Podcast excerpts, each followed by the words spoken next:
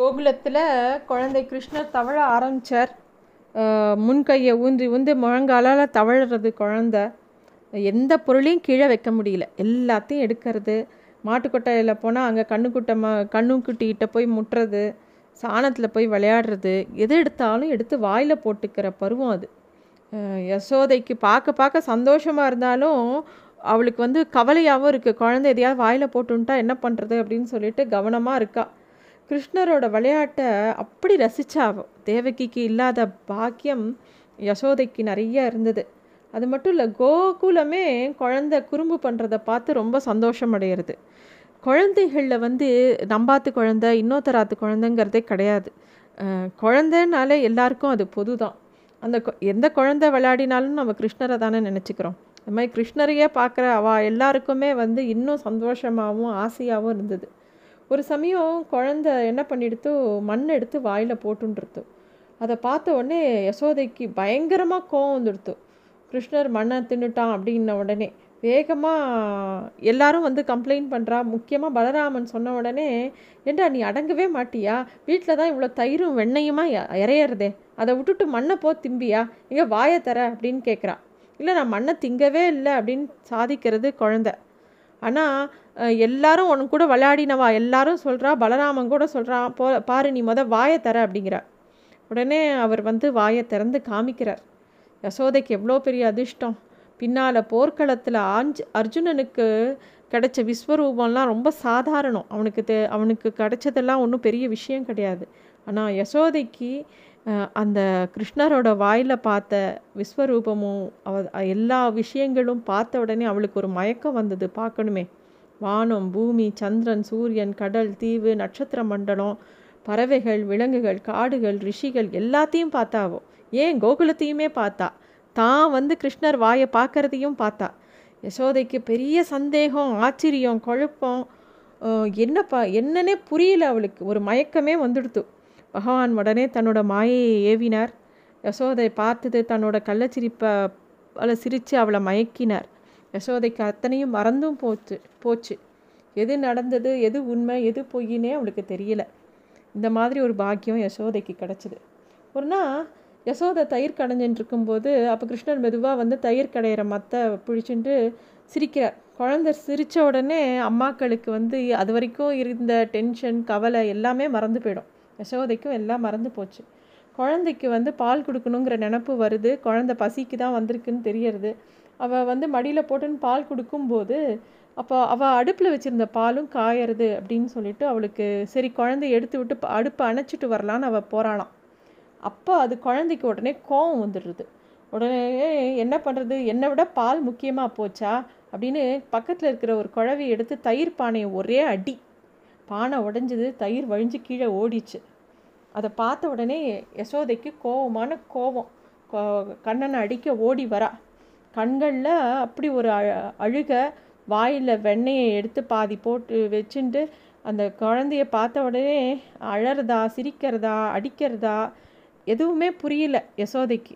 குழந்தைகள் என்ன பண்ணினாலும் நம்ம எல்லாருக்கும் சந்தோஷம்தான். அதுவும் விஷமம் பண்ணும்போது ஐயோ விஷமம் பண்ணிடுத்தே அடிக்கணுமேன்னு தோணும். ஆனால் அதுகள் நிற்கிற கோலத்தை பார்த்தா எந்த அம்மாவுக்கும் அடிக்கணும்னு தோணாது.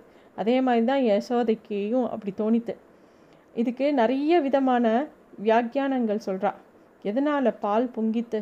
அப்படிங்கிறதுக்கே நிறைய விஷயம் சொல்கிறா அதாவது யசோத அந்த பால் வந்து நம்மளை சாப்பிடாம கிருஷ்ணர் வந்து அவள் அம்மாட்ட பால் குடிக்கிறாரேன்னு கோச்சிண்டு அதுவே வந்து நம்ம இனிமேல் இருந்து பிரயோஜனம் இல்லைன்னு பால் பொங்கித்தான். அப்புறம் அந்த அக்னி பகவான் கிட்ட போய் சேர்ந்த எந்த ஒரு விஷயமும் பகவானுக்கு தானே போய் சேரும். அக்னியில் தானே எல்லா அவிசும் நம்ம கொடுக்குறோம். அது மாதிரி அந்த அக்னியில் போய் நம்ம சரணடைஞ்சிடலான்னு சொல்லிட்டு அந்த பால் பொங்கித்தான்.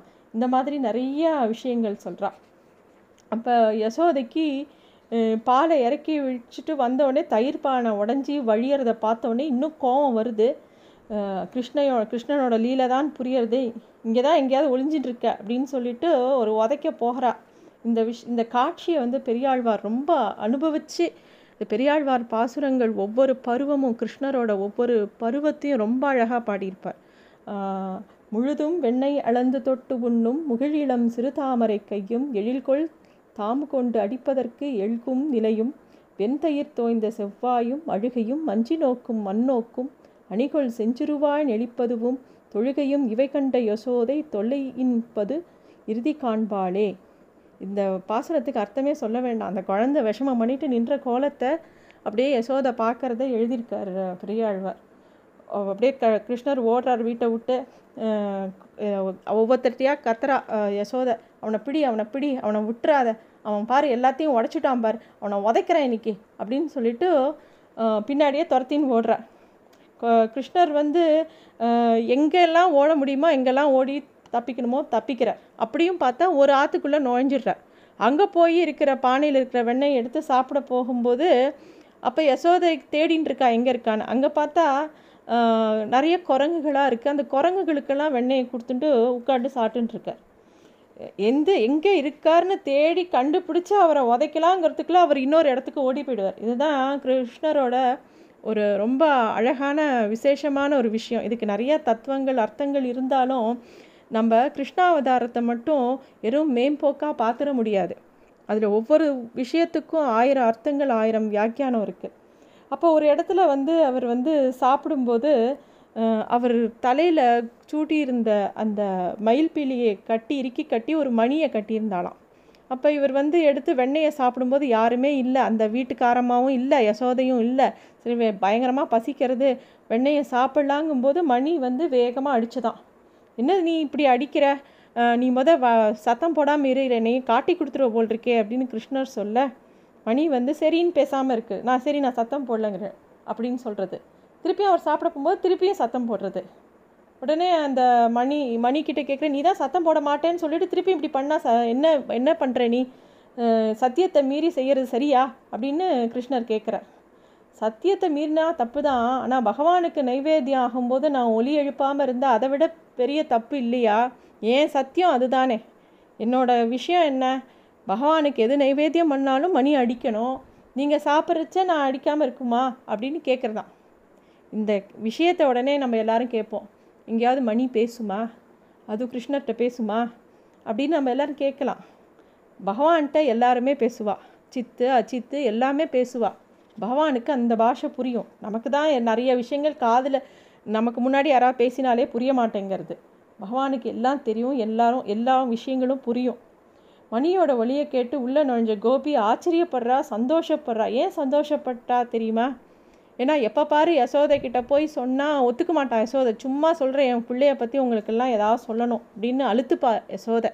இன்றைக்கி நன்னா கையும் களவுமா மாட்டின்ட்டான் கிருஷ்ணன். அப்படியே கையோடு பிடிச்சி இழுத்துன்னு போய் யசோதைட்ட காமிக்க வேண்டிதான். இங்கே பாரு உன் பிள்ளை வந்து என் வெண்ணை திருடுறான் எங்கள் ஆட்டில் வந்து திருடுறான்னு சொன்னால் நீ நம்பினியா? நம்ப மாட்டேன் நீ இங்கே பார் கையில் வெண்ணெய் பானை எங்கள் ஆட்டில் தான் இருக்கான் நான் தான் கையை பிடிச்சின்னு இழுத்துன்னு வந்திருக்கேன் அப்படின்னு சொல்லணும். வா அப்படின்னு சொல்லி குழந்தைய தர தரன்னு இழுக்கிறா. குழந்தை வந்து ஐயோ விட்டுரு நான் போகிறேன் போகிறேங்கிறது கேட்கல. இன்றைக்கி ஒரு நிமிஷம் நீ வா உங்கள் அம்மாட்ட நீ என்ன பண்ணுறேன்னு மட்டும் நான் சொல்லிடுறேன் வா அப்படின்னு கூட்டின்னு போகிறா அங்கே போனவுடனே வாசலில் பார்த்தா யசோதை உட்காந்துருக்கா கோபிகை வேக வேகமாக வரதை பார்க்கும்போதே யசோதைக்கு புரிஞ்சு போச்சு இன்றைக்கி அடுத்த பிரச்சனை வந்துடுத்தோ அப்படின்ட்டு. அவளுக்கு ஒரே அவமானமாக இருக்குது யசோதைக்கு. அம்மாக்களுக்கு வந்து தன் குழந்தையில அவா என்ன வேணால் சொல்லலாம் என்ன வேணால் திட்டலாம். வேறு யாராவது ஏதாவது சொன்னால் ரொம்ப அவமானமாக இருக்கும். ஏன்? குழந்தையோட அப்பா சொன்னாலே அம்மாக்களுக்கு பிடிக்காது.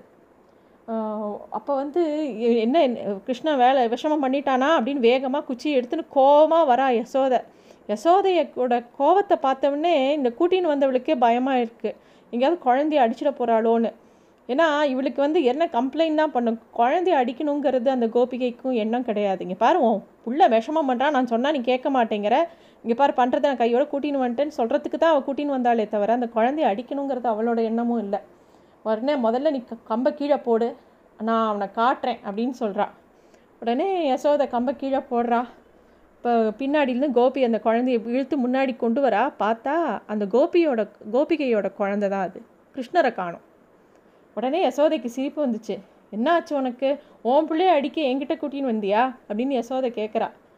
ஐயோ என்ன ஏமா இப்படி இழுத்துன்னு வந்த? தர தரன்னு விளையாடி இருந்த என்ன? அப்படின்னு அந்த குழந்தையும் அழறுது. இவளுக்கு புரியவே இல்லை. கண்ணனை தானே கூட்டின்னு வந்தோம். அவனை தானே கை பிடிச்சி இழுத்துன்னு வந்தோம். இங்கே எப்படி இந்த குழந்தை வந்ததுன்னு அவள் யோசிக்கிறா. யோ யசோதைக்கு ரொம்ப குழப்பமாக இருந்தது.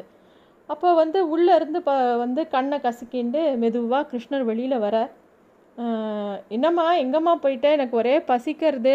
நான் வெளியில் விளையாடிட்டு ஆற்றுக்கு வந்தேன். சாப்பிட்லான்ட்டு நீ ஏதோ வேலையாக இருந்தால் நான் தூங்கி போயிட்டேம்மா. நீ என்னம்மா இன்னுமா எனக்கு வந்து எதுவும் கொடுக்க மாட்டேங்கிறேன்னு குழந்தை கேட்குற கோபிக்கு அப்படியே அதி கோபிகைக்கும் ஒரே அதிர்ச்சி ஆகிடுது என்னடா இது? நம்ம ஆற்றுல வந்து வெண்ணெய் சாப்பிட்டு இருந்த கிருஷ்ணரை கையோடு கூட்டின்னு வந்தால் இங்கே வந்து உள்ளே இருந்து தூங்கி எழுந்த மாதிரி வராடே என்ன அப்படின்னு அவளுக்கும் புரியல. புகார் சொல்ல வந்த கோபி திக்பிரம பிடிச்ச மாதிரி நின்றுண்டே இருக்கா. நடந்ததை நம்பவே முடியல அவளால். அவளுடைய குழப்பத்தை கண்ட கிருஷ்ணர் வழக்கம் போல் கள்ளச்சிரிப்பை சிரிச்சுட்டு கோபியை அவனை அவனையும் தான் பையனையும் மாறி மாறி பார்த்துட்டே நின்னாளாம். இது ஒரு விஷயமாக சொல்கிறா நன்றி.